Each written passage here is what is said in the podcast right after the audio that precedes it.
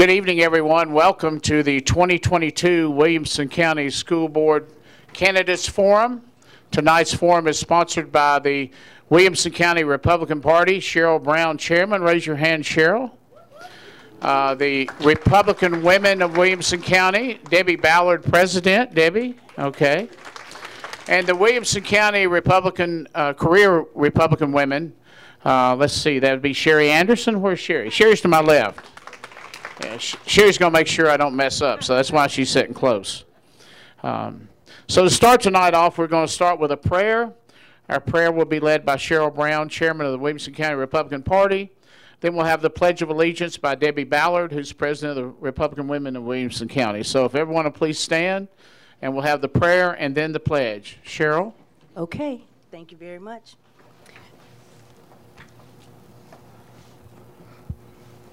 So, Father, in the name of Jesus, we ask that you cover us with your grace and mercy. Hear our cry, heal our land, and turn our nation back to you. Take away the stony heart and give us a heart of flesh to love one another as you have commanded. And bless each person here tonight. We ask that you give each candidate the grace to run this race well. Help us all to remember only what we do for Christ will last. In Jesus' name, amen. Amen. Please keep standing and turn towards the flag, please. I pledge allegiance to the flag of the United States of America and to the republic for which it stands, one nation, under God, indivisible, with liberty and justice for all. Thank you, ladies.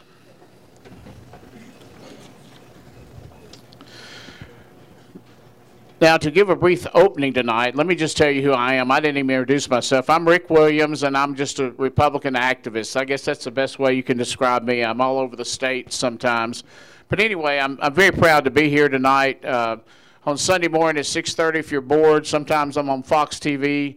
There's a show called Nashville uh, in Focus, and I'm there, one of the Republicans there uh, talking about what's going on to battle the Democrats. So if you're really uh, awake on Sunday morning at 6:30, you can catch that. And I think Cheryl thought maybe I might be able to do this tonight. So thank you, ladies, for having me. Now I'm going to introduce the uh, well-known, longtime mayor of Williamson County, Rogers Anderson, to say a few things. Rogers, thank you.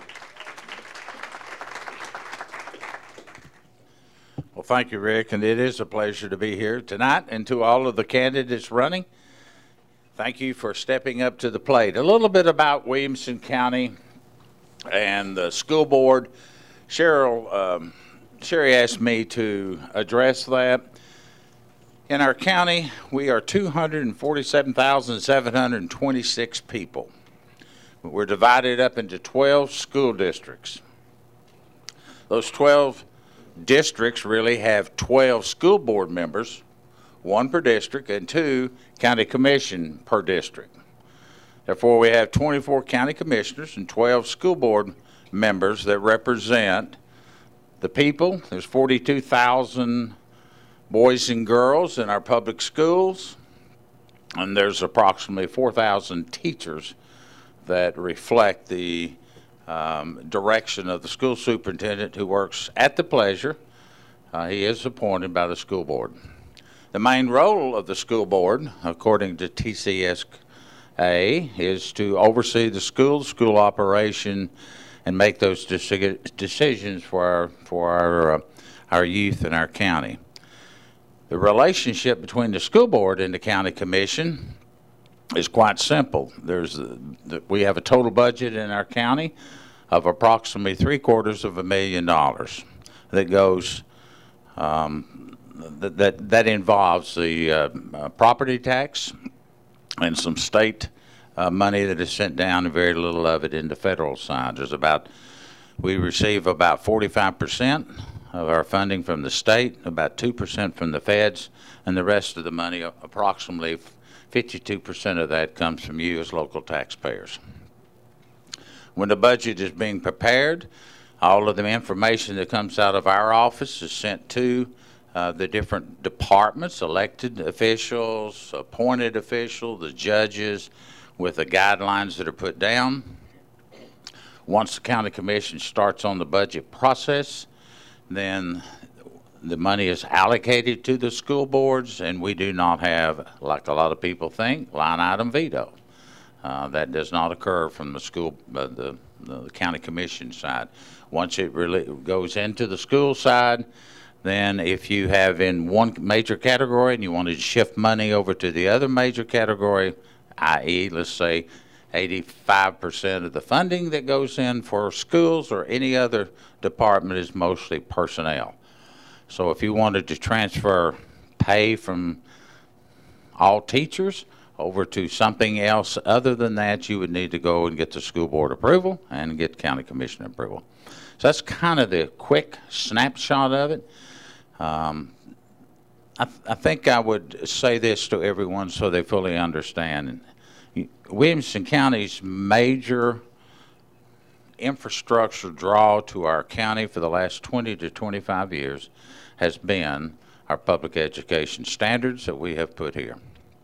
Many surveys have reflected that, and that's a good thing that you would have in your community, particularly on the economic development side, which brings in jobs, and to so many of us, jobs are so important for the well-being of future growth as we continue to grow.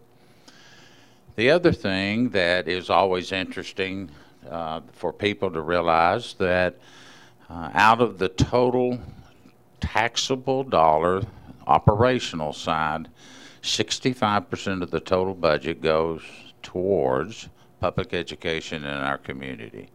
If you put the debt on there, so when school buildings are built, we have 50 school buildings in our county, 10 high schools.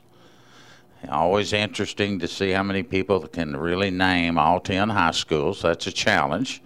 But we have 50. We have funding approved for two additional schools within the next 24 months. 65% of the funding for operational of our total budget is for schools. If you put the debt on, that is to pay for the school buildings, which are always on 20-year notes. That's about another 6%. So 71% of our total budget goes back into public education. This county commission, school boards, for the 35 years that I've been around, uh, is very, very focused on our public education. You Do what? You want me to introduce or have Rick come back up? Let's let Rick. Thank you, Rogers. Thank you very much. The two gentlemen that'll be asking the questions tonight we have one is from the Williamson Herald, Derby Jones. Derby, raise your hand so they know who to throw something at. Okay, there you go. and longtime radio and news person here in the county, Tom Lawrence. Lawrence Tom, raise your hand. Thank you. Now I'm going to put my backside to the best side to the audience here, and uh, I'm going to introduce the candidates here. In District 4, Josh Brown. District 6, Jay Galbraith.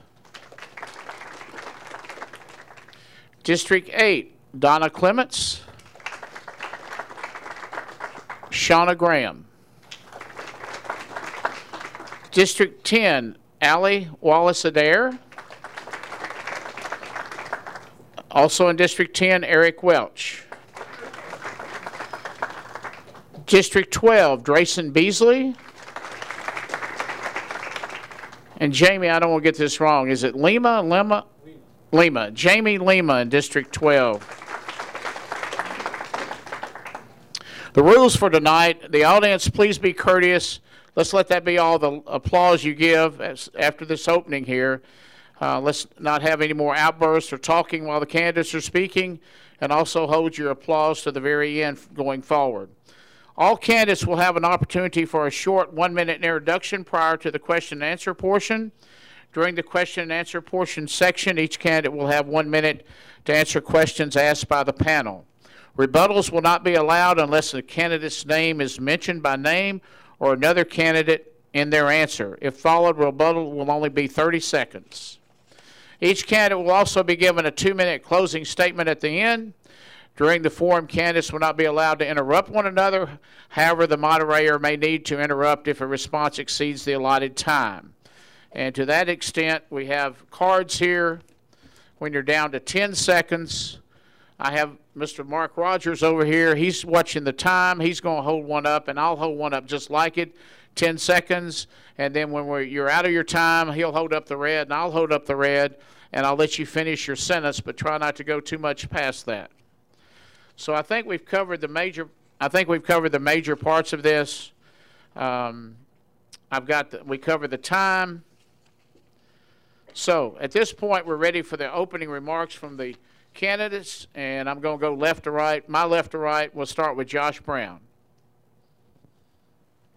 Are we live here? Okay. Yes. Thank you, Rick. And uh, thanks to Cheryl and the party and, and, and everyone who had a part in organizing this event tonight. And, and also want to thank all the candidates who put your name on the ballot. Um, I know for me, it's the first time to be on the ballot.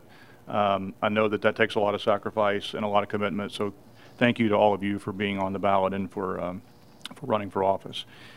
It was my honor in October to be appointed by the county commission to the school board. Um, we have three, my wife Mary Kate's in the audience, we have three children in the public schools. I'm a product of the Williamson County Public Schools myself. Um, I felt it was really important to put myself forward and make a contribution. And I was really, as I said, honored that the county commission would, uh, would appoint me to that role. I think in that last four months since I was appointed, I've done a few things. Um, one is I've, I think I've provided a common sense conservative voice for the school board. And whether that's listening to parents, um, whether that's ending the mask mandate, I think we've done some really meaningful things. I've been an advocate for teachers uh, with the pay raise um, and finding solutions to help them with the challenges they're facing. So I look forward to the debate and further conversation. Thank you. All right. Thank you, Mr. Brown. Next is Jay Galbraith. Thank you, Mike. Uh, thank you, Cheryl and Debbie and Sherry and all the the Republican organizations that are that are putting this on for us tonight, um, shedding some light on the uh, on all these candidates who, uh, like Josh said, to uh, to to come out and and put your put your name on the ballot is not a not an easy thing to do. Um, but um, I'm proud to have been uh, serving as the District Six representative on the school board for the uh, last almost eight years. Um, I uh, was born and raised here. Uh, born, went to Scales Elementary and first year Brentwood Middle School. Looking forward to, to that new school being uh, being built. But um, and Brentwood High, and now my uh, my five kids, two of them have graduated from Ravenwood. Um, the other three um, have been in the been in the schools, and look forward to uh, one of the one of the most fun things that I do is watch them uh, graduate. So I look forward to uh, to serving the uh, the schools for the next next four years, and uh, I appreciate appreciate you being out here tonight. Thanks. Thank you, Mr. Galbraith. Next, will Shauna Graham.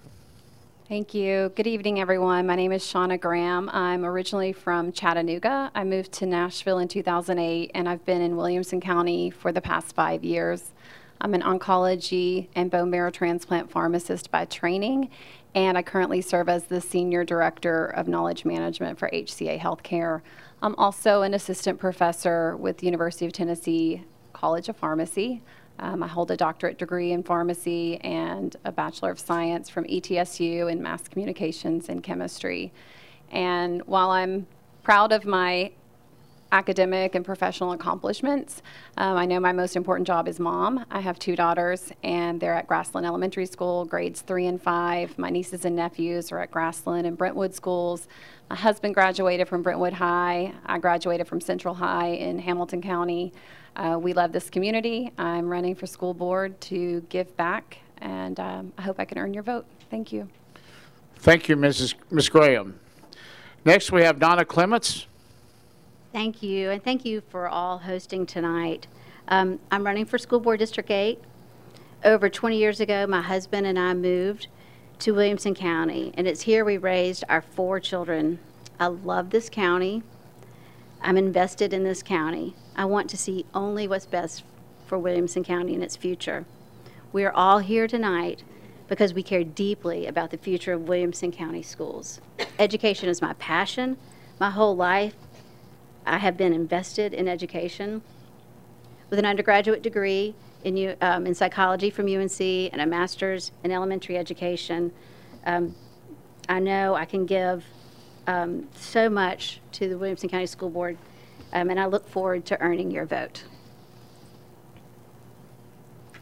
Thank you, Mrs. Clements. Next, we have Allie Wallace Adair. All right, are we live? All right. Good evening. I'm honored to be here tonight, and I appreciate each of you taking the time to be here. I'm a lifetime Williamson County resident and a product of Williamson County schools, attending several schools in the county and graduate, graduating from Centennial High School. My mother is a retired Williamson County school teacher, and I believe in our school system so much that I chose to stay here in Williamson County for my children to receive the same great education that I did. I believe that either myself or one of my children have attended every school in District 10. I know from walking the journey with my own children that every child has a story. However, every child's story is not the same, even in the same family. I'm running because I believe each child, each parent, each teacher, and each family's unique story is important. I want to support the loudest parent in the room. I also want to support the quietest, most reserved parent in the room that has felt like they have not been heard. In addition, I want to support the parents that have not been heard or the ones that are afraid to say anything. Thank you, Mrs. Adair. Next in District 10, we have Eric Welch. Hi, I'm Eric Welch, and I was not uh, as, as blessed as Allie to be born in this community. I uh, grew up in a, a, military family, and so we bounced all around. And you know, if you know any military brats, you ask them where they're from, and they get kind of that deer in the headlights look. But we've been here since uh, 2000, which for me would have been about seven moves as I was growing up as a kid. So I've been very blessed that my, my children have been able to grow up here and set their roots down. Uh, we moved to Williamson County for the school school system. Uh, moving to Nashville and uh, just told our realtor I just want to find where the best schools are, and which drove us uh, to this area. Uh, I've been on the board since 2010. Uh, have been an active parent, leader, and volunteer in the school systems, uh, PTOs within uh, Franklin Special School District, Williamson County Schools, on the executive board, have been uh, on the Cougar Athletic Club, have have been several other boards that way as well, and it's going to be a challenging time for the school district. So there's a lot ahead of us, and really need some good leadership uh, going forward. Thank you, Mr. Welch. Now we move to District 12. Drayson Beasley. Yes. Good afternoon, everyone. Well, I'm Drayson Beasley. I have, uh, I'm born and raised here in Middle Tennessee. A lot of people can't say that. Um, so I know our culture, I know our families. Um, I currently live in Ladd Park, which is District 12. I love my community. Um, I have been in my industry for 24 years. I have been serving at-risk children. I have a degree in education, and also I'm an administrator for uh, Williamson County Juvenile Services. Um, again, I am in District 12. Um, I did marry my high school sweetheart. If anybody knows me, you know that's my pulse. That's my heartbeat there. Um, and I'll, we have three children, and our children are in the district. Um, we have a kindergartner, and also we have um, a uh, fourth grader, and also a rising ninth grader. Um, and so we love our schools. We, um, we love living in Williamson County, and um, we, I am a man of faith. So thank you for letting me speak tonight. Thank you, Mr. Beasley. Now in District 12, we have Jamie Lima. Hello, I'm Jamie Lima, and I'm running for School Board District 12. My family decided to move to Williamson County six years ago when my wife was pregnant with our first child. We wanted to live in a nice area where we could settle down and raise our children. And we love it. We love it so much that we've had two more kids purchased a Harley Davidson dealership in Cool Springs, and have loved living here ever since. While preparing our oldest child to enter kindergarten, we became aware of a harmful curriculum in our schools. Right then, I realized I needed to become more than a father and a businessman. I needed to become an advocate for children and parents in Williamson County to be a voice on the board where we currently don't have one, to stand up for our rights as parents, and to uphold the traditional conservative values that Williamson County is famous for. That's the reason I'm sitting here before you tonight and why I look forward to responding to your questions. Thank you. Thank you, sir. All right, that first round went well. Everybody saw how we used the cards. I think everything's going to go well. We move on now. We're going to have the panelists start asking the questions, and I will rotate who gets the question first. So Josh started off with the, uh, Mr. Brown, excuse me, started off with uh, the uh, introduction, so I'll go to Jay for this first question, and we'll start with Mr. Lawrence. You'll ask the first question. This, uh, this meeting makes Williamson County history. Uh, This election will be the first partisan election for Williamson County School Board. Is that a good idea? Oh, that's it?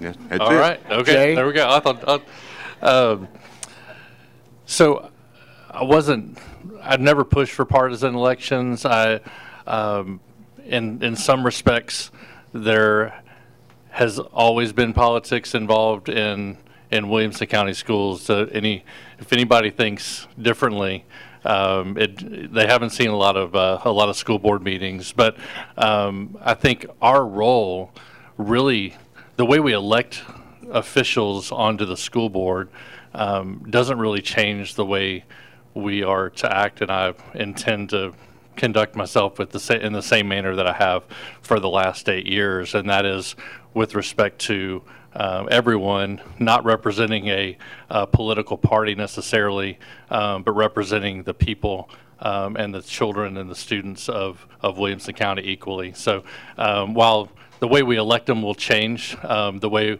I conduct business, and I think the way that business will be conducted um, will not be changing at all. Thanks. Thank you, Mr. Galbraith. Shauna? you. So I, I don't think it's necessarily a bad idea that we're having um, partisan elections now. I'm a proud conservative. Um, that is my viewpoint in politics. However, um, it's it's somewhat unfortunate that school boards um, need to be partisan now. Um, I do think it's good for voters to understand um, someone's worldview, um, but you know, when I talk to all my Grassland mom friends, there's no D and R behind our names. We all want the exact same thing for our children. It's opportunities. It's a safe environment at school. Um, we're just parents, and so that's that's how I would govern as a as a board member. Thank you, Shauna. Next, Donna? Thank you. Um, and I agree a lot with what these guys have said. I think um, in some ways there's been a it's been good because there's some defining and declarative issues when when you see um, when you bring in politics, but it's also hard because education is about the children, and we've got to put the children first. Um, I live in a unique family where we have we have some liberals and some conservatives. I'm a Christian conservative, and um, that's where my voice will be. But again, I've learned how to work with Democrats and worked with Republicans to to um, come together on a lot of ideas, and I think that's really what's important is coming together. Thank you, Donna. Uh, Allie? So I agree with everybody else. Um, as the state allowed for the election to become partisan, I'm happy to be running as a conservative Republican, but I'm also um, most interested in hearing all the stories of District 10 and supporting all of those constituents. Thank you. Next, Eric? So I've been a lifetime Republican. I was a college Republican. I was an intern for Senator uh, John Warner uh, in, his, in his media office. Uh, had a dog named Reagan, um, but I- I'm not a fan uh, of it. And um, the reason I'm, I'm not a fan is things like I, I don't know what my mechanic's politics are. I care that he can fix my car, and the party has a, a, a very important part and plays a leadership role in a lot of things, allows us to sort of band together as a group. We're stronger in numbers than, than we are as individuals. But I, I think it's a shame to have to look at everything through a political lens. The, the politicization of sports that we've seen more and more, I think, is a, is a shame. Um, education should be one of those areas where we don't have that. And frankly, I, I- I don't care what a child's parents' politics are. I want to focus on the child and provide that child the very best education that we can, uh, regardless. All right, thank you, Eric. Drayson? Yes.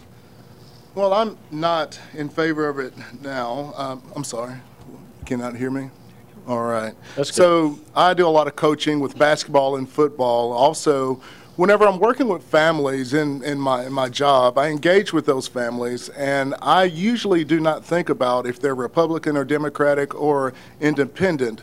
Whenever I'm engaging with them, I just meet people where they're at. So that's why I somewhat disagree with having a partisanship. All right, thank you, Drayson. Uh, Jamie? I agree with it because we're putting candidates forward and we're allowing the community to pick the candidate they feel best to represent them and to handle their children. Okay, it's all about the kids and how we can protect them, how we can culture them, because the job of the school is to prepare our children for life afterwards, how well we can make it. And when we have more candidates to run, parents have more options. You have more people to pick from. The more people running and the more we have to pick and pick from, the better well-rounded we can make the school board. So it's good. Thank you, Jamie. All right, we'll go to our second question, and our Williamson Herald owner and publisher, Derby Jones, will ask that question. Now, does Mr. Brown need to answer that question? This Sir- Oh, I'm sorry. Thank you. Uh, Mr. Josh, go ahead. I'm sorry. Gee, thanks, Rick. Yeah. No, I've, I've been active in Republican politics my entire adult life. Um, I think anyone who knows me knows my Republican credentials uh, in that regard. Um, I think partisan elections uh, can help bring out uh, more of where where people stand on the issues. Um, you know, and I think it's perfectly fine that voters know where candidates stand on some important issues. So if election, if partisan elections can help bring that out, then that's fine. Um, on the board, we sign a code of ethics to not engage in partisan uh, representation in our board deliberations. Uh, I'm, I'm abiding by that now. I will continue to abide by that. Um, And so, you know, I think we don't have partisanship in the classroom. We don't have it on the board. We don't need it on the board. But if it helps to find out where people are on the- along the way, then, uh, then I'm good with that. Thank you, Josh. Sorry, I, sorry about almost missing you there. All right, round two, second question. Derby Jones, you're up, and ha- let him have it. All right, thank you. Um, Yes, I'm trying to figure out which one to go with here. Where do you stand on charter schools and the legislation that is currently being considered by the state legislator that would expand charter schools and bypass local school boards? We'll go to Shauna for that, Star. Thank you. Um, so, charter schools are allowed in Tennessee. Um, they're legal here. I'm a proponent of school choice. I do believe it's a parent's right to send their children to whatever school uh, they deem appropriate. Um, I, I believe that um, Williamson County hasn't had the need for charter schools because we have such excellent public schools, and that will be my focus. I will want to keep that. Um, that being said, if a charter comes before the board and I'm, um, I'm, on, I'm sitting on that board, I will fairly assess that and, and vote accordingly. And if they're meeting or exceeding the standards of Williamson County schools, then, um, you know, I would, I would vote accordingly. Thank you, Shauna. Donna? Thank you. Um, I'm for charter schools. Um, I think the more options that parents have, the better. I think uh, when we um, have more options, it also makes, with competition, both sides get better. And I think that's a good thing. My nephew is teaching at a charter school now, and um, so I asked um, some people about the charter schools because that's that's kind of a foreign concept. We don't have one in Williamson County, but I think the market will decide if it succeeds, if it fails, and it's really a low risk because you have to have the people who are supporting it to do the crowd fundraising for it. So in a lot of ways, that's good. But ultimately, it comes down to we are here for children. We want what's best for the children, and we want to see parents have as many options as possible. Thank you, Donna. Allie? So it is state law um, to accept and allow charter schools. I'm all for parent choice, um, but I do believe that we have a really strong school system here in Williamson County and would like to continue um, to support that. If I were to serve on the board, I would review any kind of charter school application fairly and, um, and vote accordingly. Thank you, Allie. Eric?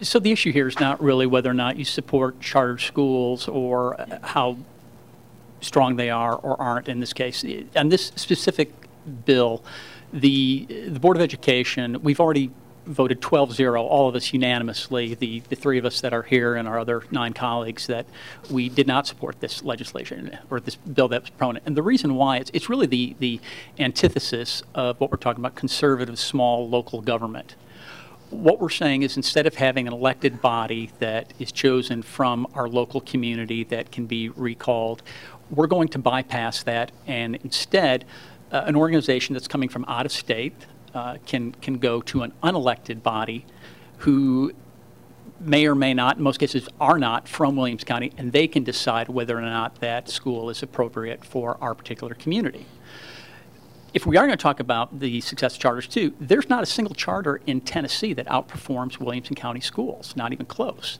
So it's it's the antithesis of what we're getting, what we're talking about, a conservative Republican representative government. So uh, I do not support it. Thank you. Thank you, Eric. Drayson? Yes, um, I do support uh, charter schools. Um, I think that if parents have different options out there that they can make the choice for their child. If they want to send them to private school, they have that ability. Um, I would I would like to see that the local school um, school board to govern that for local government. Um, you know, local um, making sure that you know the charter is correct, make sure it's appropriate, um, and so I, I, would support it. Thank you, Drayson. Jamie. It is a tough topic because it does compete with our schools and there's money associated with it. But I'm for parent choice. I feel that the more choices the parents have, the better they are. Our schools are the best right now, but that not, might not always be the case. But when there's competition and you have to compete against something, you're held accountable. Our schools are better, like we just said, than the charter schools. But when we know someone's coming in or there's ones there, our eye is on it and we're going to be focused to make it better and better and better so our kids can excel. If our kids are doing good in our schools and our test scores are way above the charter schools, the charter schools aren't going to be able to make it. That is our job being on the county school board. But if the charter schools do do good and they're awesome, it's awesome that a parent can have a choice of where they want their children to attend. Thank you, Jamie. Josh? As, as a general principle, I've always been supportive of the concept of charter schools. I think when you hear stories about where charter schools have succeeded, they provided a service in an area that that was really lagging behind. And in in Tennessee, I think we have over 110 charter schools. The vast majority of them are in Davidson and Shelby County. Um, and clearly you have underperforming schools in those counties and those districts where that the charter school has stepped in and really provided a service to those families. I think that's really important. But the standard is, and the standard of the law, and the standard should continue to be, that it's providing and meeting a need that is that the school district isn't meeting and providing. And I think we've all talked about the standards and the quality of education in this county is really high. Uh, it's the gold standard in our state. So if a, if a charter school comes into Williamson County and seeks to seeks to set up um, operations here, it needs to at least meet or exceed anything that Williamson County is doing and provide a service or a an offering that our our district is not currently providing. Okay. Thank you, Josh. Jay. Thank you. I I've always I've always been in principle a, a proponent of of choice, uh, particularly um, as Josh said in those in those places where um, where they do have schools that are that are struggling. Um, I've not seen it. I've not seen it work particularly well, and and I and I think per, as it relates to the uh, to the bill at hand, um, you know, the board did uh, agree, and I fully support the fact that we need to we need to have full control over um, over selecting a a charter school. Um, where it's going to be it's going to be state and local dollars that funds that. Um, and I think we need to make sure, we need to be the judges of um, of understanding if it's going to um, provide the same quality of education that we're capable of doing. Um, and so that's where uh, that's where I want to keep it. Um, and so I, I don't.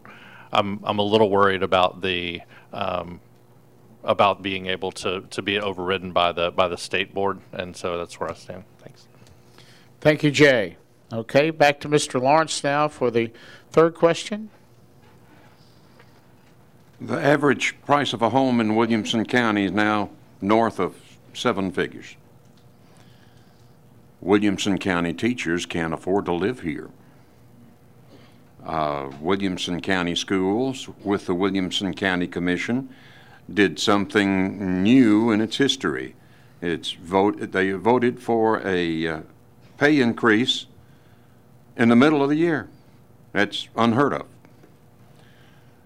Uh, how can we make Williamson County Marketplace more accessible to Williamson County school teachers? And we'll start with uh, District 8, Donna Clements. Thank you. I love this question. I was a teacher, and so I understand um, how the budgeting is really hard. Um, and I, but I, I think my heart goes out to teachers because I was at the most recent Williamson County School Board meeting, and there was talk about how teachers are so disgruntled and the morale is at an abysmal low.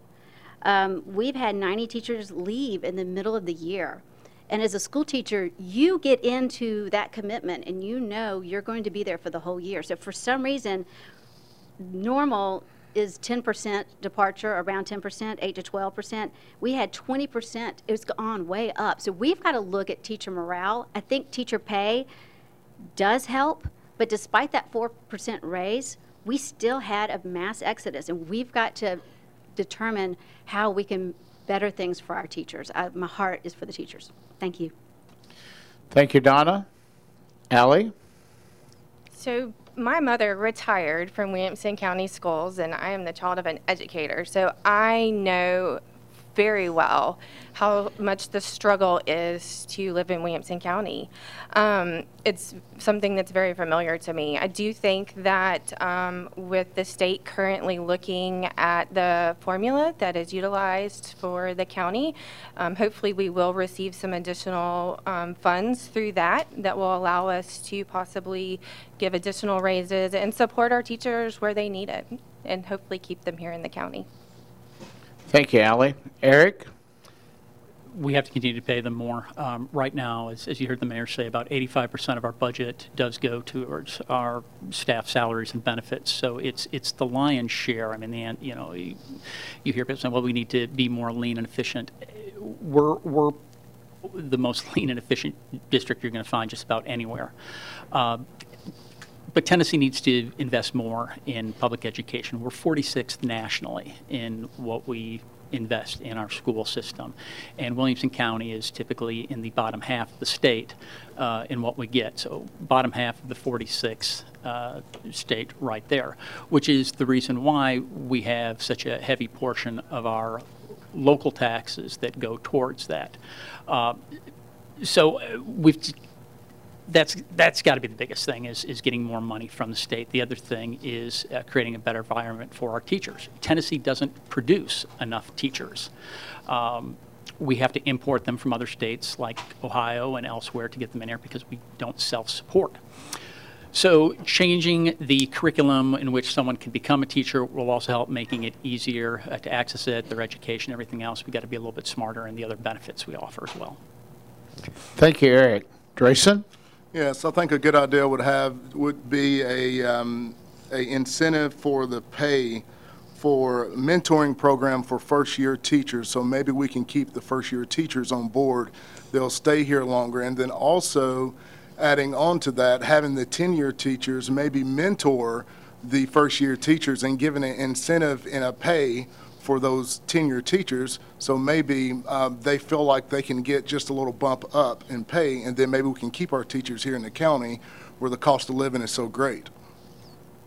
Thank you, Drayson. Jamie? Yeah, I'd like to go back to the point Donna made earlier. 90 teachers left this year, knowing there was a pay raise coming, which identifies that maybe it's not all pay. Maybe the teachers are unhappy. Maybe the curriculum and the way that the teacher manuals are having the teachers teach the class are making it uncomfortable for them. Usually when someone leaves and they have an exit interview a job, pay is not the number one reason they're leaving. Usually it's the work environment. I think some of the stuff we have to look into is the work environment for our teachers. Our teachers need to be happy. Our teachers need to be positive. They are nurturing our children in the school. And that is the most important thing. They are the heartbeat of our schools. And without good teachers, we're not going to be the best schools we can be. We need to make sure we are retaining good teachers. We need to do studies about where we are on pay, what the 4% raise did for them, and what we can do to help them inside the school to raise morale for the teachers and students. Thank you, Jamie. Josh? Can we go to you? Go back to. Don- Oh, I'm sorry. Okay.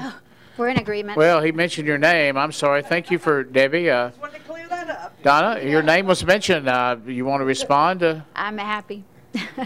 Thank you. Well, I, I kind of thought that, but I just thank you, Debbie, for. I got to remember that, you know.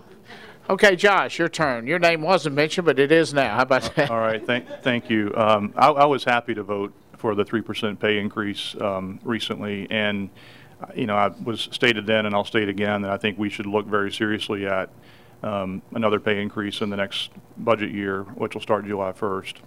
And I know that we're going to be taking up the budget uh, at our next work session and at our next board meeting, so I'm sure that conversation is going to come up. You know, Governor Lee just proposed $120 million of additional funding from the state for teacher pay. Uh, Williamson County will get our portion of that, which was, is a good thing. There's a conversation that's already been mentioned about the, the funding formula at the state level. Looks like we're going to get, as a, as a county, maybe about $40 million of additional money annually as a result of that revised formula, uh, all of which helps us to do the things we need to do here at the county level, including beefing up our teacher pay. Thank you, Josh. Jay? Yeah, thank you. The the majority of our new teachers that are coming in here are are new teachers. The the new teachers to the county are brand new teachers. Um, there's no expectation. Um, there should be no expectation of anybody that that everybody employed in, in Williamson County is gonna is going to have to live here. Um, and so so I, I I don't think that pacing the pacing our pay scale, and I want to pay. I, I want to pay teachers more. I'm proud of the of the raises that we've been able to give them. Um, I look forward to the new funding formula. It gives us extra extra dollars, and the bulk of that's probably going to go to to teacher um, and and all salaries as well across the district.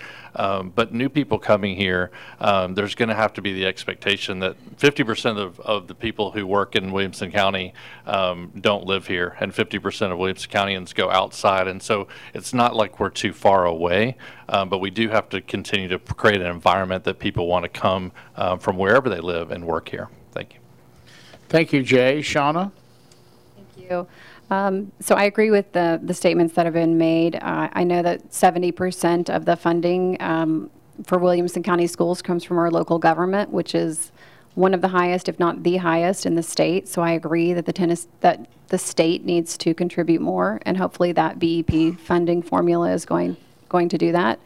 Um, We definitely need to be creative on incentives for our teachers, um, for recruitment and retainment. Um, it's not just about pay. They've told me that personally. Um, I think any anyone who who works understands that you know your um, your your pay and benefits is a part of it. But if if you don't, uh, if the culture's bad, if if there are issues, um, there there's other reasons for leaving. So I definitely think um, I agree with the pay increase. We don't pay them enough. Um, that's thank you. Thank you, Shauna.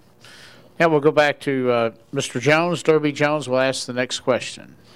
Yes, in the Williamson County School Board's most recent school board meeting, the school board voted eight to two to upheld the committee decision for the reconsideration of the instructional materials decision to remove one book and restrict the instruction of seven others from the district's Wit and Wisdom English Language Arts curriculum. How would, how would you have voted for this? And for the incumbents, please explain why you voted the way you did. And I'll go to District 10, Allie, Wa- uh, Allie. So I do think it's important to make sure that our curriculum is age appropriate and hitting our kids at the right maturity level. And I also think that transparency um, into that material is um, absolutely huge and important for parents to be able to have that transparency and a route to bring that attention to the board. Thank you, Allie. Also in District 10, Eric Welch. Thank you. So I voted uh, in favor of the committee's recommendation as part of the eight and the eight to two vote. And Let me, let me do a quick recap of how we picked the curriculum. So our State Board of Education, which has been appointed by Governors Lee and Haslam, they're the ones who set the standards uh, for the state to follow. The Department of Education then does the rubric based upon those standards, and they chose five to six curriculums that were available for the school districts to pick from. Of those five to six, we looked at five of them. The sixth one we said was not uh, sufficient for what we needed. Our teachers, all of them, K through K through eight, English language arts, all had the opportunity to read through that and pick what they wanted.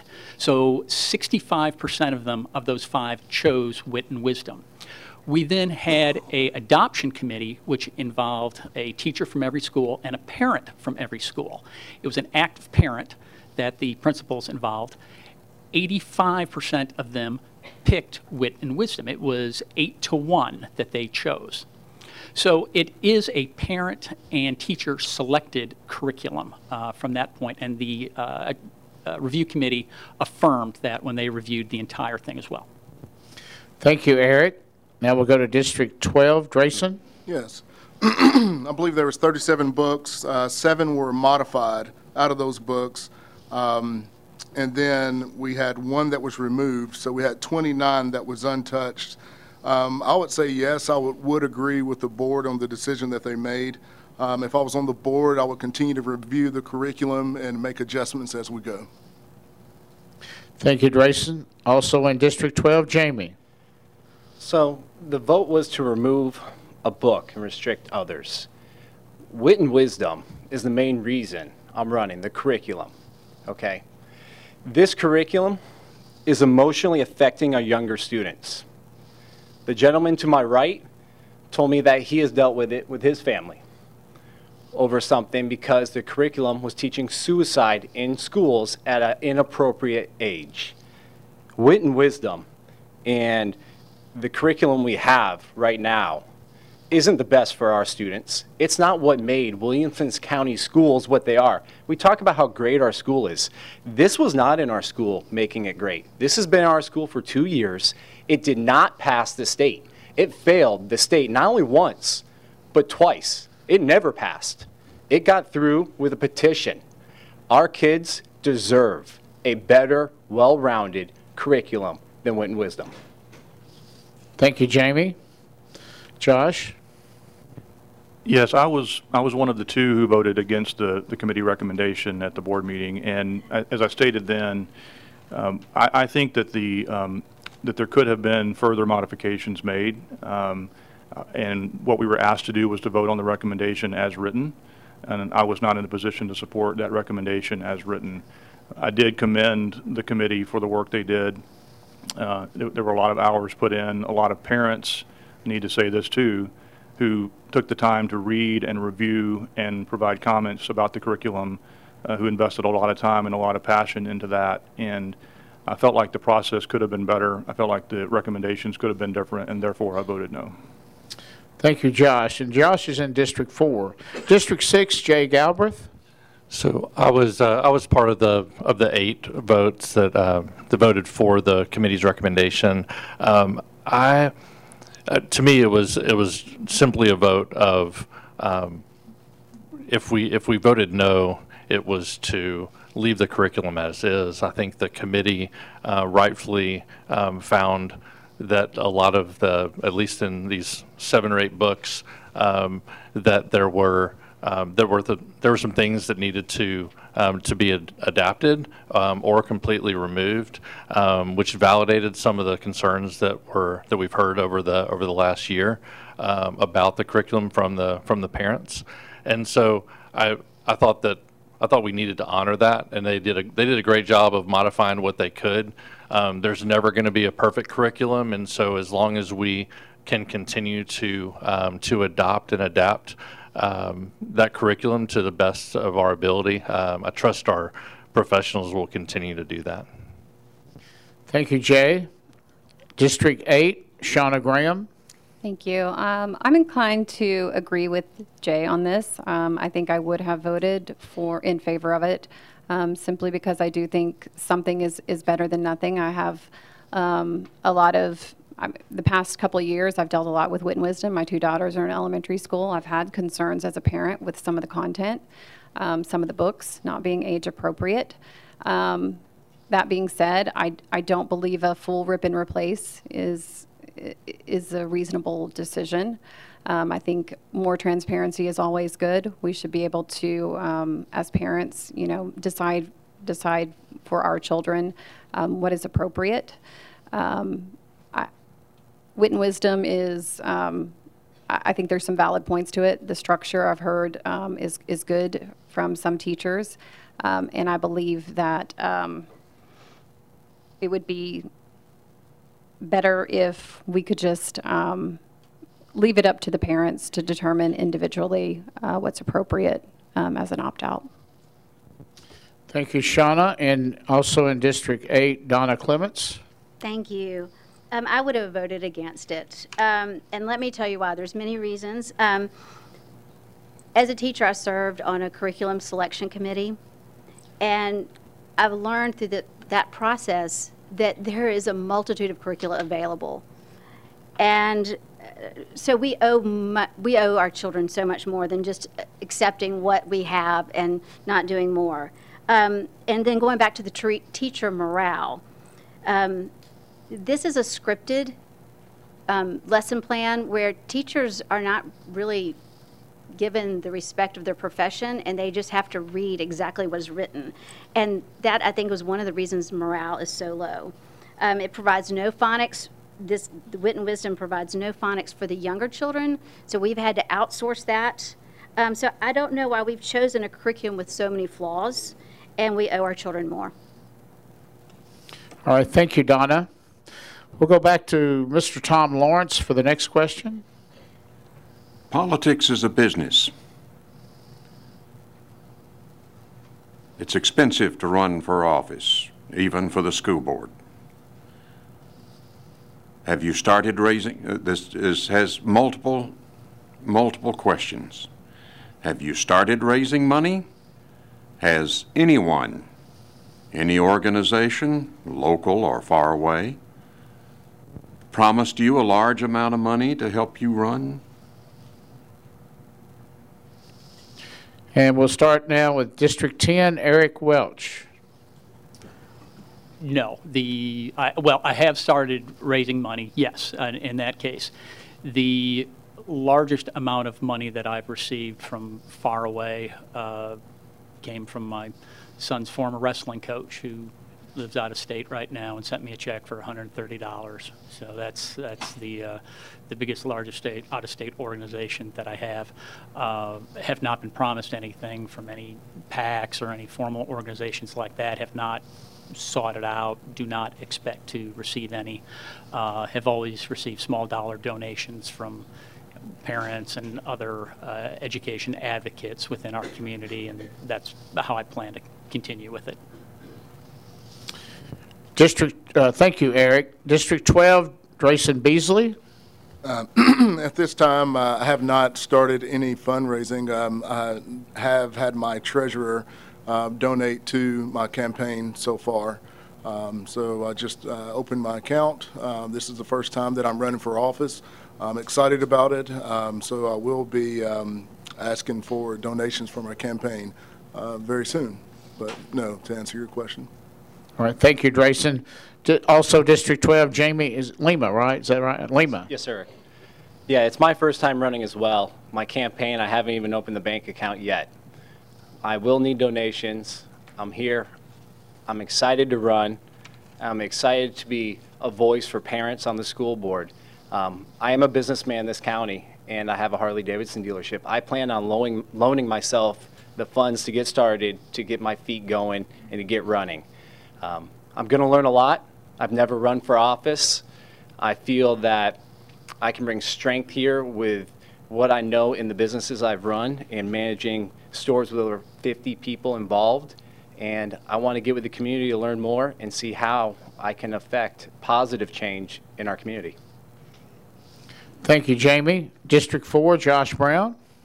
Uh, Yes, I have started raising money. Um, I'm, I'm really happy with uh, the support I've received so far from a wide variety of folks within Williamson County. Uh, No one has promised me anything uh, as part of those donations. Thank you, Josh. In District 6, Jay Galbraith.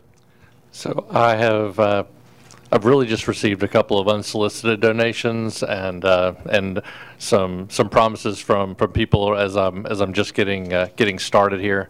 I'm Thankful to, um, to not having to, to really start my campaign in earnest until after the, uh, after the primary, but I will be doing so shortly. Um, Don't anticipate taking, um, certainly having received any promises from any, uh, any PACs or groups. Um, I, I see that as, um, I'm looking for, I'm looking to people, um, to the voters of Williamson County, um, not necessarily to groups for support. So there's, there's people out there that are members of lots of groups. They, they might, they might be endorsing candidates or whatnot. Um, I'm not gonna, not seeking the endorsement of, of political action committees, um, but I am to the, uh, to the individual voters of the, of the county. Thank you, Jay. In District 8, Shauna Graham. Uh, I have opened a political bank account this week. I have $100, 50 from me, 50 from my treasurer. um, I will not be accepting any PAC money. Um, I believe my campaign should be funded by moms just like me, um, engaged citizens, the voters of District 8. That those are the people I will um, be held to account, um, and uh, no special interest groups at all. Thank you, Shauna. Also, District 8, Donna Clements.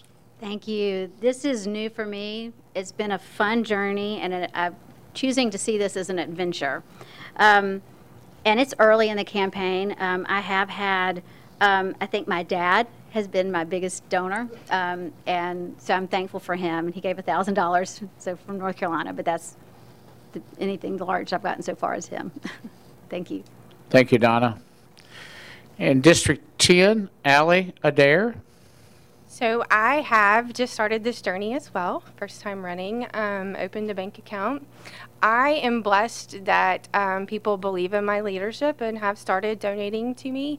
Every voice matters, so I'm only looking to seek um, funds from the constituents, the moms, the dads, the teachers, anybody who is interested and wants to support um, support what I'm doing and where I'm headed. So not looking to receive any PAC money or any endorsements. Thank you Ann. Thank you, Allie. You know, there it is. Thank you, Allie. Okay, our next question will be from Debbie Jones. Yes, thank you, Rick. There has been a lot of conversation locally and nationally about critical race theory and concerns about being taught in our schools. What is your position on CRT, critical race theory, and do you believe it's being taught in our schools? And that question, we start with uh, District 12, Drayson Beasley.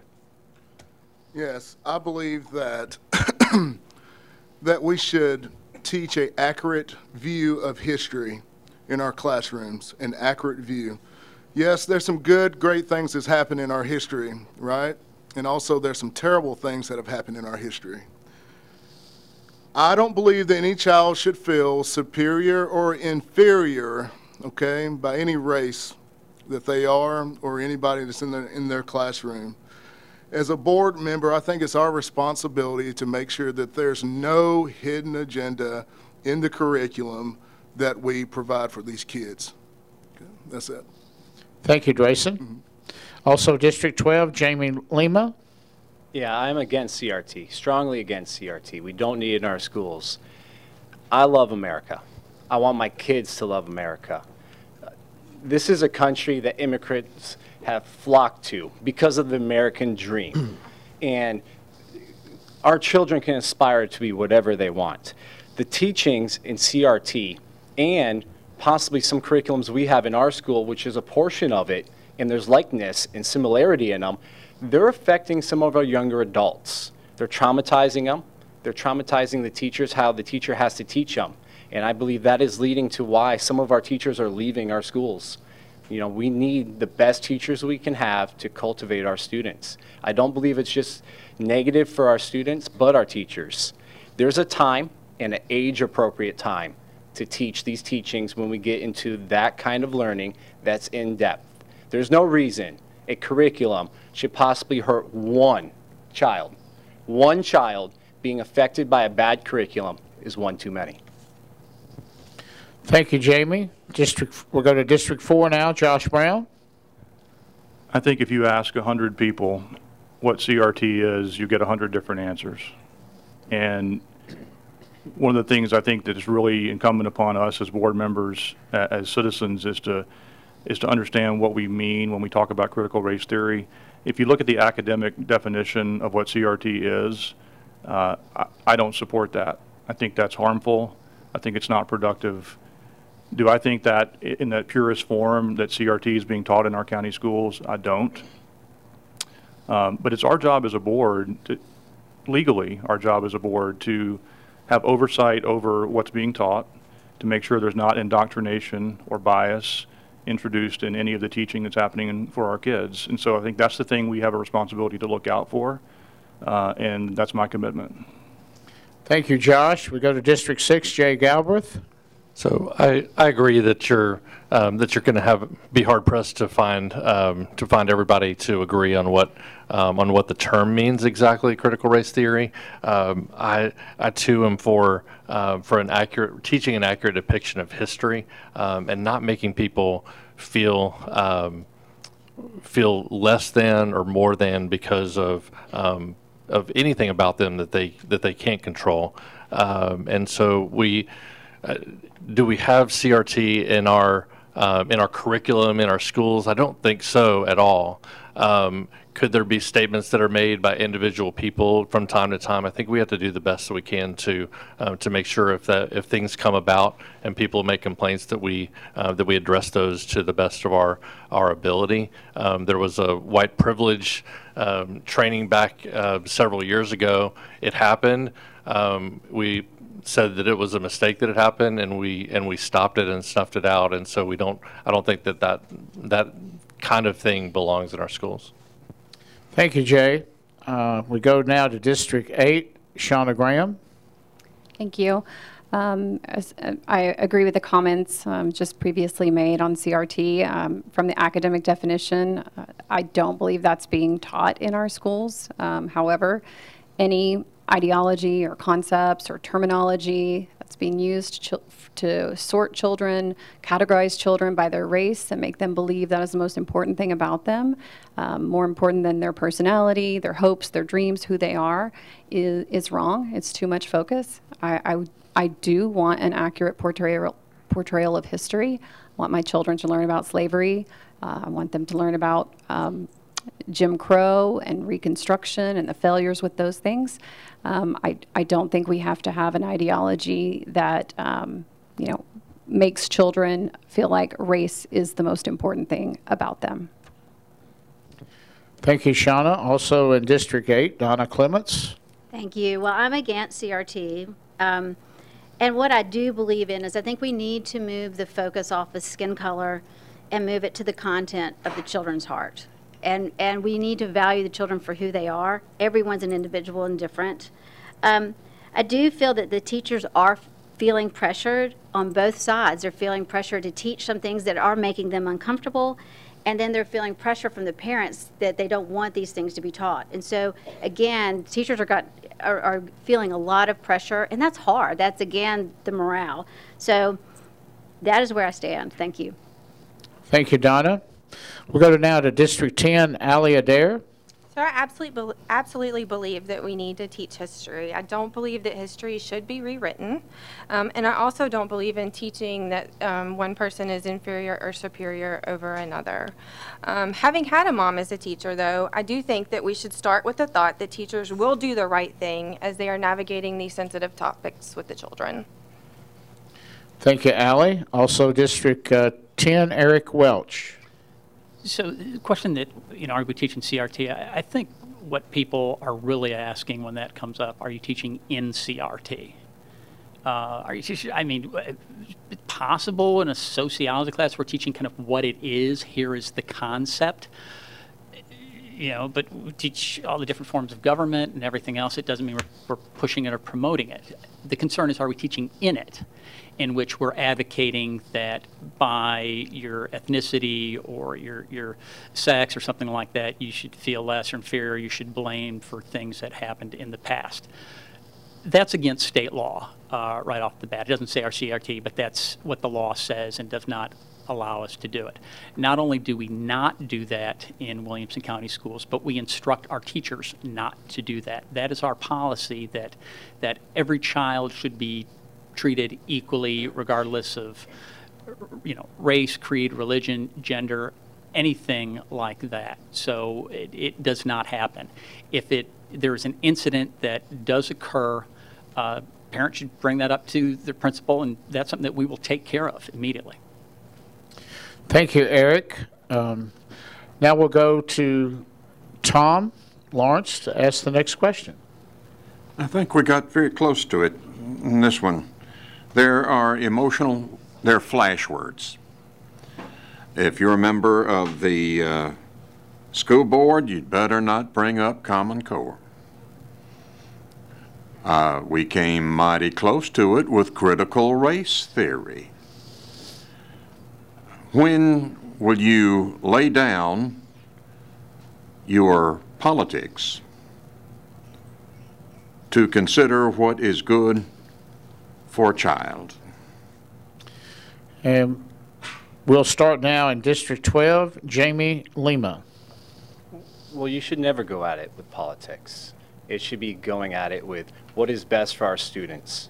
How are we going to cultivate them to be the best they can be while they're in our schools? And the, the goal of the school is to cultivate them so after they leave the school system, they can be the best person in our societies and succeed in life in what they're going to do outside of the school after they leave. Um, it's not politics. It's coming down to honest teaching. It needs to be honest. We should have patriotic teaching. Our country's great. Our kids should understand our country's the greatest in the world. That's very important to me. Sometimes I feel that's not always emphasized as much as it should be. America is the greatest country on earth. And our experiment has been very good, and we need to protect it. So, politics should be out of the schools. We should focus on the children, and we should focus on the teachers. Thank you, Jamie. Now we'll go to District 4, Josh Brown. Yeah, I mentioned earlier that, you know, on the board, we have a code of ethics that we sign that, um, that states we won't bring our politics in, into the board deliberations. And I think that's really important to, to reemphasize that because despite what happens in the, in the elections, despite what happens in the campaigns, when we get to the board meetings and our policy meetings, work sessions, our politics really don't matter. Our, our beliefs matter, our values matter, um, where we stand on the issues matters, but our politics really don't matter at that point. And I know the teachers and the students don't really care about our politics. They care about are they getting the right resources, are they getting the support they need to do what they need to do to teach and to learn. So um, that's kind of how I view it. Thank you, Josh. Now we'll go to District 6, Jay Galbraith. I agree that politics doesn't have any place um, in the in the school board um, realm. Um, we we are bound by the code of ethics, and I take that uh, very seriously to uh, to put students first. Uh, one thing we've been able to do over the last several years, when I came on the board, um, it was just after an, an adoption um, and a and another review of curriculum um, and a social studies curriculum back. Um, was- I guess it's almost 10 years ago. Um, since then, we've been able to um, to create our own curriculum, our open source curriculum. So we took we got teachers um, took a year off of off of teaching and developed the curriculum uh, we've had very, very few complaints off of such a, a what was a polarizing topic, uh, and we've been able to create a great curriculum for uh, for our kids in our classrooms. Um, and so I look forward to to being able to do do more of uh, more of that. Thank you, Jay. Now we go to District 8, Shauna Graham. Thank you. Um, I've spent the past nearly 20 years of my career looking at facts and data and making evidence-based decisions on the care of patients. It's what I do every day in my Monday through Friday job. Um, I, I have no political agenda serving on the board. I certainly have my conservative viewpoints personally.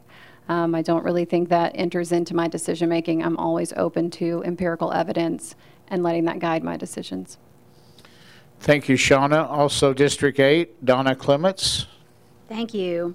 Um, as serving on school board, um, I will always put children first. Politics comes last. I will make decisions based on what will benefit the children, and that's that's why I'm, I'm running. Um, every decision we make has to come with the children first. Thank you, Donna. Now we'll go to District 10, Allie Adair.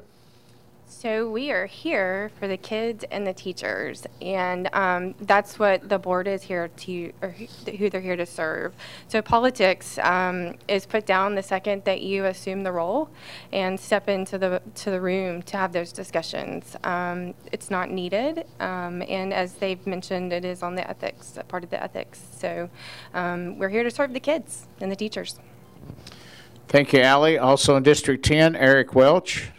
Tom, I think the question was when do we lay down the politics? And I think it's the, the answer to that is we never pick it up, at least not when it comes to serving kids. That that should not be the consideration. It should be what's what's in the best interest of the community, the families, the kids, um, everything else that way.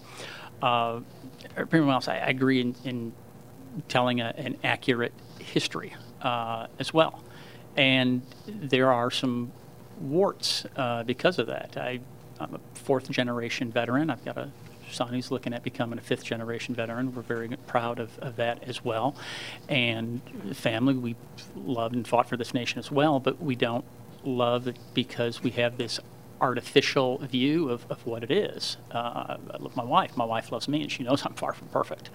Um, so when we, we talk about that things, I think if we just teach the kids accurately. Here are the concepts. Here's the things we believe. Here's the founding of our nation. Here's the way that we've improved. Uh, here's the opportunities that we have. The kids will naturally love the the nation, and it's a, it's a true, real love at that point, and not something that's forced or fake in any way. Thank you, Eric. Now we go to District 12, Drayson Beasley. Yes. I definitely have a passion for um, public schools. Um, I'm, I'm, a product of public schools. I, I enjoy them very much. and My kids, uh, they do as well. Um, I don't believe that politics should be involved in in school at this uh, at this time. Um, for 24 years, I've devoted my life to serving families, and um, I never allow politics to be involved with serving families. I just want to make sure they get the best education and the best care that they could possibly have.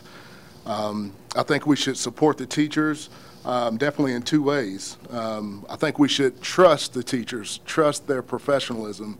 We hired them, we trust them with our kids every single day, and we need to believe in them that they're teaching them the most appropriate things. Also, we need to make sure that support them by equipping them with the appropriate tools that they need as well. Thank you, Drayson. Mm -hmm. I want to compliment all of you for doing a great job so far. Thank you for working with us.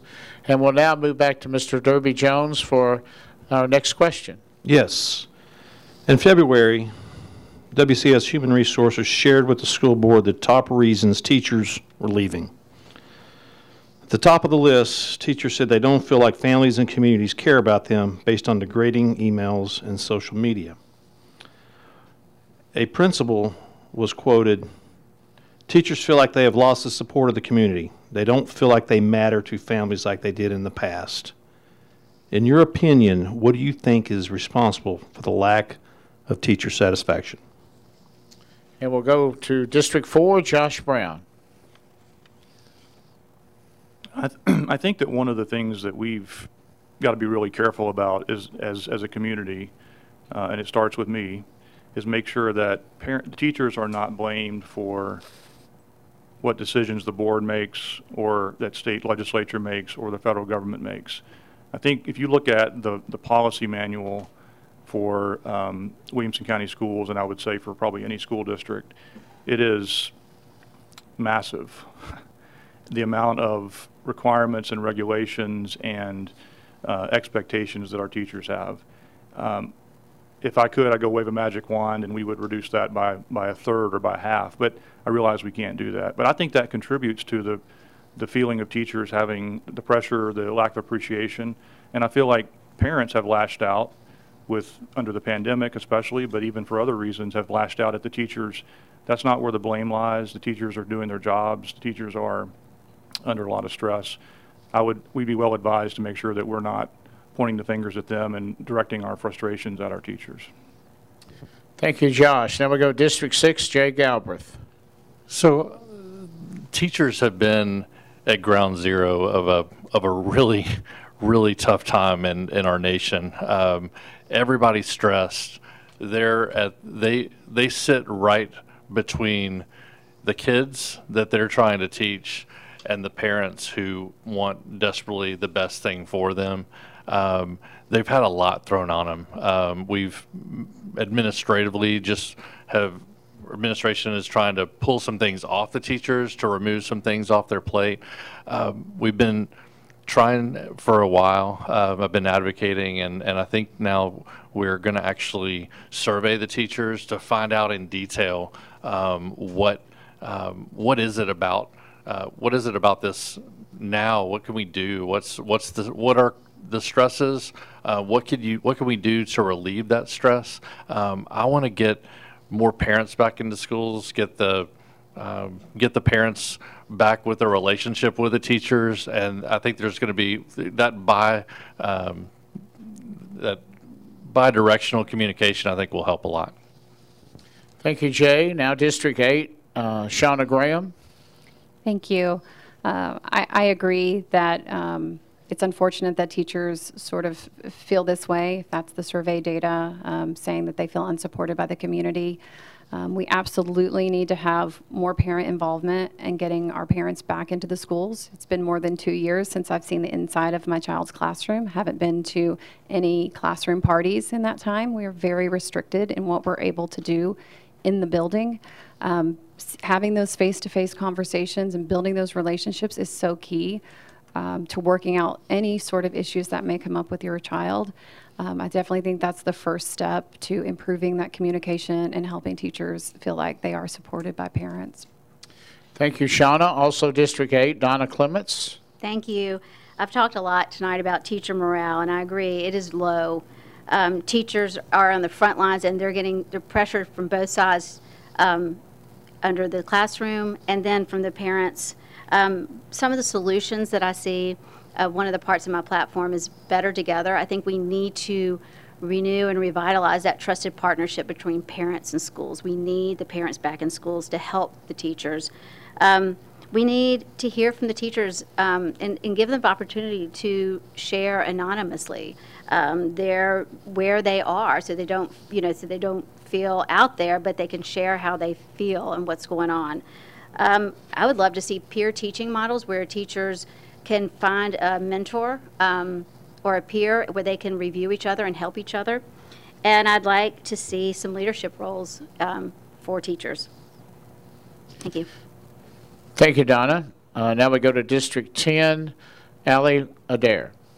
So I think back to when my mom was a teacher. Um, and think of all the help that she received from parents. They would come and Xerox, they would come and laminate, they would come and help with school parties. I had that same opportunity with my 20 year old.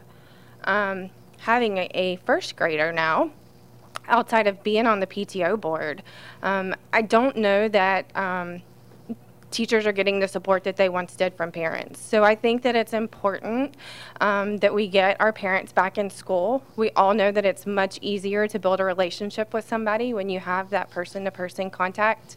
where a lot of teachers right now are receiving emails. And I think we all know in the business world how you can take an email um, the wrong way, maybe not how it was meant. Um, so I just think that it's important to get our parents back in school and supporting our teachers the way that we want to. Thank you, Allie. Also, District 8, Eric Welch. I used to have a first sergeant. I'm sorry, District 10, Eric Welch. Thank you. So I used to have a first sergeant that always used to say, you know, talking's talking, doing's doing, um, that way. And, and I would encourage everyone, you know, everyone here tonight is going to say a lot of good words about supporting teachers, but uh, when you consider who you're, you're voting for, go ahead and, and look at what they've actually done. Ask them, you know, how have you been a parent leader and involvement? What leadership roles have you done in the community? And that, and even that said, I'm, I'm glad that, that the individual who's running against me, I think, is that type of person. It's probably bad politics for me to say that, but, but it's true. I'm, I'm grateful that, uh, that we've got a, a parent leader who's interested in this and, and that role. Um, that said, I think you can look at what happened up on the Hill yesterday, the testimony, and just some of the the venom and nasty issues. You know, parents being, or teachers being compared to uh, pedophiles and perverts in white vans and everything. Uh, that it's just an environment that has to stop uh, and, and show more respect from all levels. Thank you, Eric. Now we'll go to District 12, Drayson Beasley. Yes, I believe that we should have an increase in parent involvement inside the classroom. Williamson County is definitely known for having parents who are active and super engaged in the classroom. Um, as of Monday, my wife, she was a mystery reader for my kindergartner.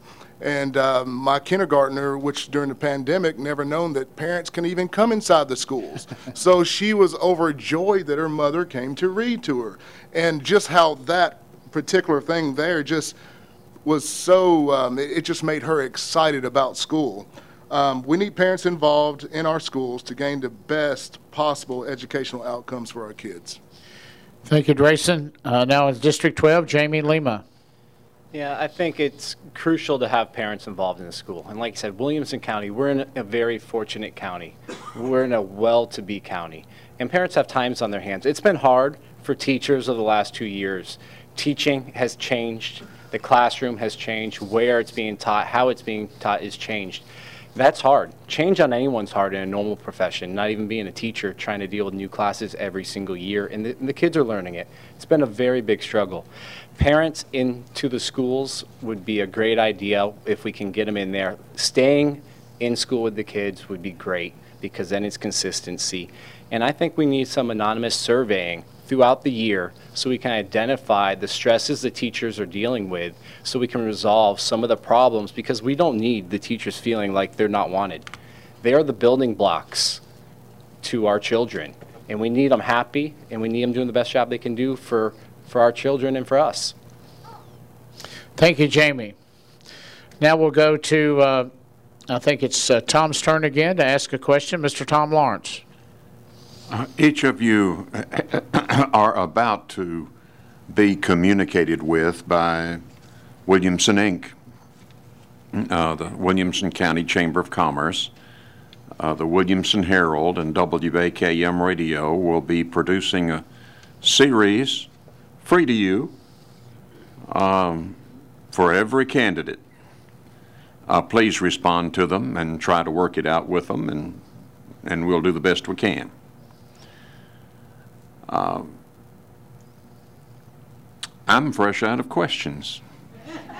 I appreciate. Well, somebody mark that in history that Tom Lawrence is out of questions. Okay. No, you, you've answered. You have answered my concerns and my questions.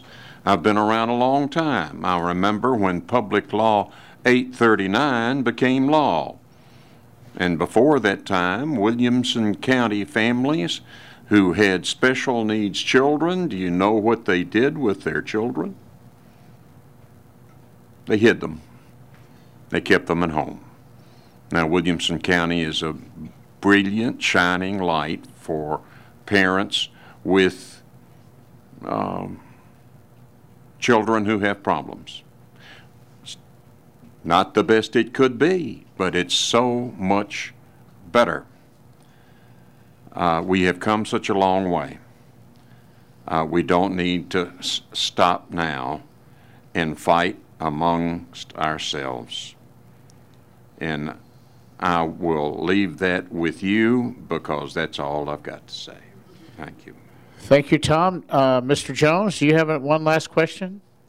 And you want me to keep going, or do y'all want to wrap it up? We'll do up one more, and then we'll uh, wrap it up. One more round. All right. Um, that, that was such a good way to end, though, the way you did that. but I do have more questions. So, Governor Lee has proposed legislation that would require the school district to establish a mandatory review of all library books to address what may be considered inappropriate material. What is your position on this legislation? And that will go to District 6, Jay Galbraith. We'll start with you. So I'm, I know, I know what the, I know about the legislation. I don't know all the details of it, but in, in general, I think that a, that a lot of that, that this bill probably um, started right in this room where a bunch of parents came forward and, um, and read some, uh, some passages out of some books um, that were sexual and graphic in nature um, that that I don't think have any any place in our in our libraries, and and so I think we we're we're in the process of, of reviewing our policies around uh, around how to how to review these things. Um, I'd like to I'd like to have control to to to do that as a board and as um, as an administration as our professionals um, rather than um, rather than have somebody tell us what can and can't be in the in the in our in our libraries. Um, and I look forward to continuing that uh, that review. Thank you, Jay. Now we'll go to District 8, Shauna Graham.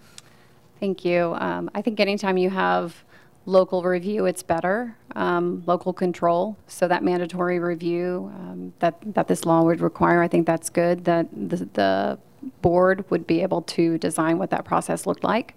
Um, as someone who, you know, got a journalism degree, my mass communications degree. I'm very pro First Amendment. I am I'm not in favor of, of censorship.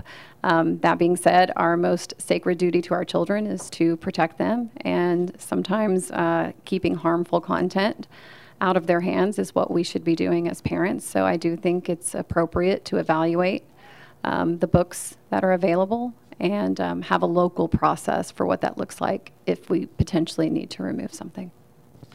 Thank you, Shauna. Also, District 8, Donna Clements. Thank you. I have been, um, I've been going to Williamson County School Board meetings lately, and I've been at some of those meetings where these books, and I don't know if you guys have been, but it's really awkward when we hear some of these books.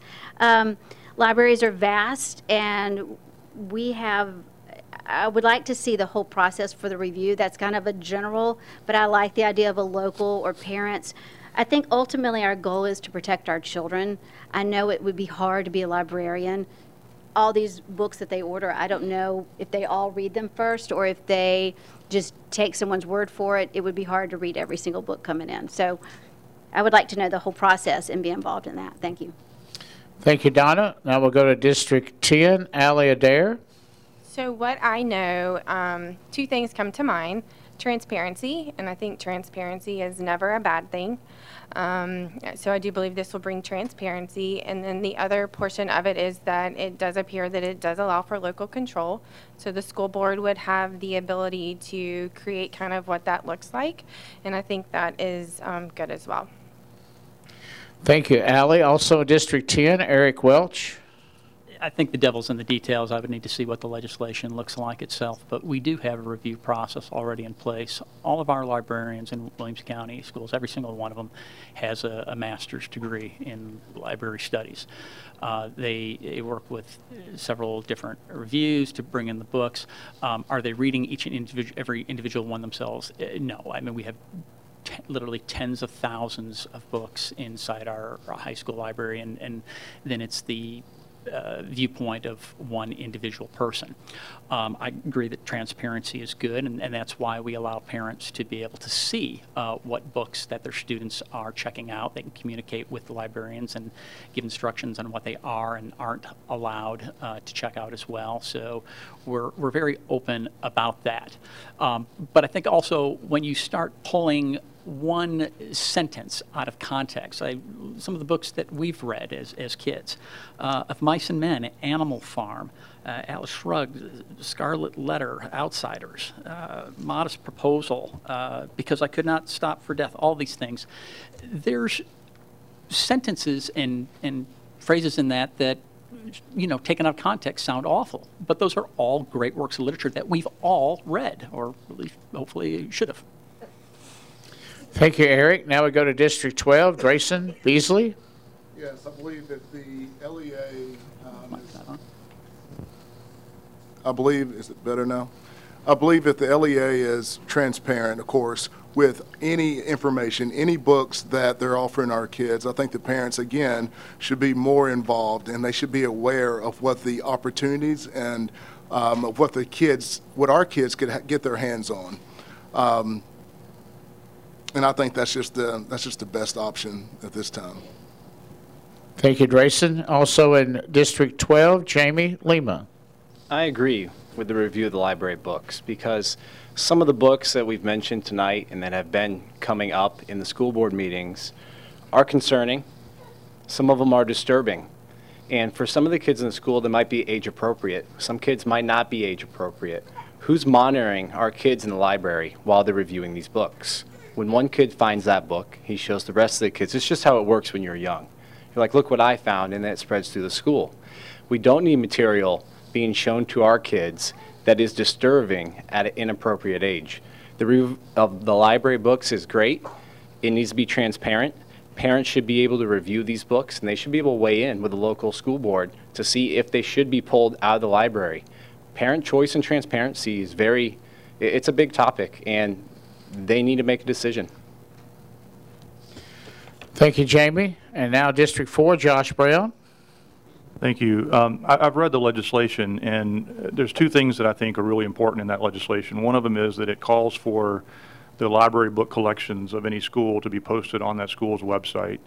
Um, I don't think anyone could, could argue with, with that. Uh, administratively, we'd have to work through how that would be done, how, how long that would take, would there be any cost involved. But the concept of posting our library book collections online, to me, is a great concept. The second thing it does is it calls for the local school board to set up a policy by which the review of those books would take place. And that has to include teachers, librarians, and parents. Uh, I think that's a very good thing. So I, I'm supportive of the legislation in concept. It, it comes down and allows us as a school board to make the decisions about what the details are of that policy, how the process would actually look. Um, that local control aspect of it is really important. Thank you, Josh. Um, I want to thank Mr. Tom Lawrence and, and Mr. Uh, Derby Jones for your questions tonight. And since Tom was out of one, I'm going to take a point of privilege here. I don't live in this county. I don't vote in this county. I want to ask one last question, and it'll be real quick. The major only hire you can make, as far as I know, would be for the su superintendent of schools here. That's the only thing you all get to vote on. Am I correct? So, with that being the case, would you tomorrow, if the vacant, if the superintendent's job was vacant, would you hire, rehire the current superintendent or hire somebody else? Yes or no? And some quick discussion in less than 30 seconds of why you answered why you did. I'm just going to go this way. We'll start back. Josh, go ahead. Let's around the room. I, I have to say that as a, as a sitting board member who has a responsibility to um, evaluate and review the superintendent's contract, um, I don't think it's appropriate for me to answer that question. Okay, that's fair. Jay? So I, uh, I've had lots of conversations with Jason. Um, my my reviews of him are are on the are on the record. Um, I've told him that I um, I support him in the job he's doing. I'm not looking to um, certainly get rid of him, um, and I, uh, I, I really appreciate the work that he's done. But I uh, I really I've, I've I've been vocal and, and we've got a, a good relationship to, to let him know what are the things that he has uh, that I think he could improve on. So. Thank you, Jay. Shauna? So I, I would say um, maybe to that answer. Um, I, I haven't worked with Jason Golden directly. I've obviously seen what I, the public's viewpoint of um, his job performance the past couple years. Um, I don't think it would be fair to say I would not rehire him. Um, I would definitely want to know who the alternatives are. It's not just a simple let's let's get away, let's get rid of something similar to the wit and wisdom. You know, ripping something out um, doesn't always get replaced with something what we would consider better. I would definitely, um, if elected, I would certainly work work with whoever the superintendent is and um, give a fair appraisal assessment of the job being done. Thank you, Shauna. Donna? Thank you. I have not worked with Jason Golden, so I can't speak to my experience with him. Um, but I'm always open to seeing all candidates. I think it's fair to see the options available. But from what I know, again, I don't have a working relationship with him, so I don't know. That's kind of a hard question to answer. But um, but that would be my take on it. Thank you, Donna. Allie? So I do think that is a hard question to answer, being that I haven't worked directly with him. Um, so I think that we do have an evaluation process um, that the board does, and um, I would want to get more involved before I could make a decision like that. Thank you, Allie. Eric? Uh, So I have reviewed the superintendent, it's public, it's online, I have voted to renew his contract, and I would do, so again, I think he's done an excellent job. Uh, Superintendent turnover is up 30% in the state, just as it's kind of been a a rough environment for teachers, it's been a rough environment for superintendents as, as well, so that's something to keep in mind. And it puts some nose out of joint here, but frankly, if you're running for the Board of Education, you haven't had a conversation, sit down with the superintendent of, of schools yet, you need to go do that. He is your, your one employee. He's the individual that you work with more than anything else. And you really need to go have that conversation with him, understand what his role and your role is, and, and all the implications of that. Thank you, Eric. Grayson? Yes, um, it's been years since I've worked with um, Mr. Golden um, with, in juvenile services. I believe he was the uh, Williamson County's um, attorney at one point. Um, So any interaction I've ever had with him has been totally reasonable. Um, But again, just like Mr. Brown was saying, I, I think it would be inappropriate for me running for office and thinking that I would need to tell the community that the superintendent needs to step down. That's not a good move for me. Thank you, Grayson. Jamie? Uh, I'm concerned. Um, I'm a businessman, and I approach this like our school's an NFL football team, and I wanted to win the Super Bowl. I want the best superintendent. I don't want one that we're hanging around with because he's all right and because it's hard to find a great one. I want the best superintendent, not just for us to work with, but for our students, our school, our parents. I want the best. I want to win. I want our kids to win. This year, I'm concerned. We just had a school board meeting where we removed one book from the curriculum.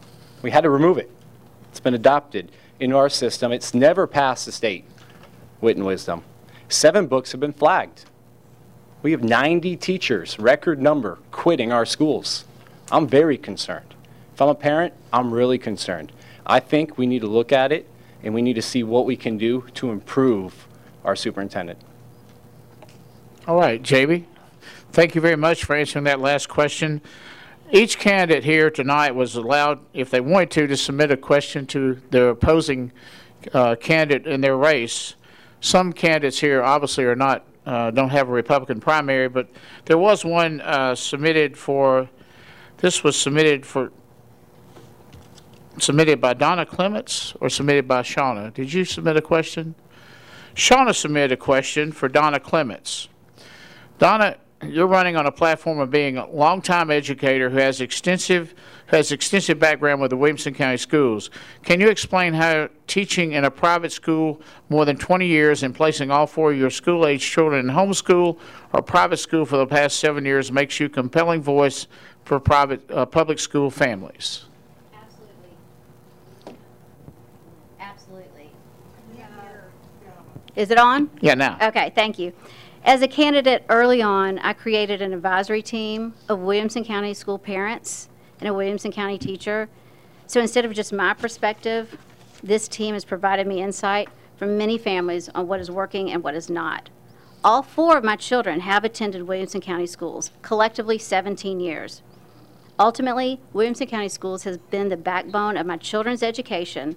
My two older children had IEPs, showing they are unique learners with unique needs. As a mom and an educator, I've tried to balance my desire for my children to succeed with what is best for each child individually. When it comes to education, we often joked we're a Heinz 57 family. We have experience in private, homeschool, and public school. Finally, we need to realize that every taxpayer in Williamson County is invested in the schools. 70 cents out of every dollar goes to the schools, and that is fantastic. Every citizen in Williamson County is an investor and a stakeholder in the next generation of Williamson County. Thank you, Donna. Some announcements here at the end. Number one, I want to thank all the candidates and the panel and this audience for attending. Upcoming things you need to uh, put on your calendar. We will have the county commissioners here on April the 7th and April the 21st. That's April the 7th and April the 21st. We'll do this again with county commission candidates uh, on March the uh, Thursday, March the 17th is the St. Patrick's Mix and Mingle put on by the Republican Party at the Marriott Cool Springs, and they ask you to wear green. On March the 31st, we have the uh, Just Dessert cake auction, so all the candidates will be asked to bring a cake or dessert to be auctioned off. And where will that be? At the uh, Old Natchez Country Club. And the time on that? Six. Six o'clock on that, and uh, five o'clock on the Mix and Mingle. 5:30 on the mix. and Five mingle. thirty on the Mix and Mingle. Okay. But that is exactly for all our Republican candidates. It is to platform them. We will continue to platform our Republican candidates on, and what we're doing. So March, that is March 17, Cool Springs Boulevard, that, uh, Cool Springs Marriott, and, uh, wear your green and get your green drinks. And the last announcement I need to make, on April the 23rd, the Williamson County Republican Party will have their annual picnic. So mark those dates down and uh, participate. And other than that, I want to thank everybody for being here. Let's give everybody a round of applause tonight.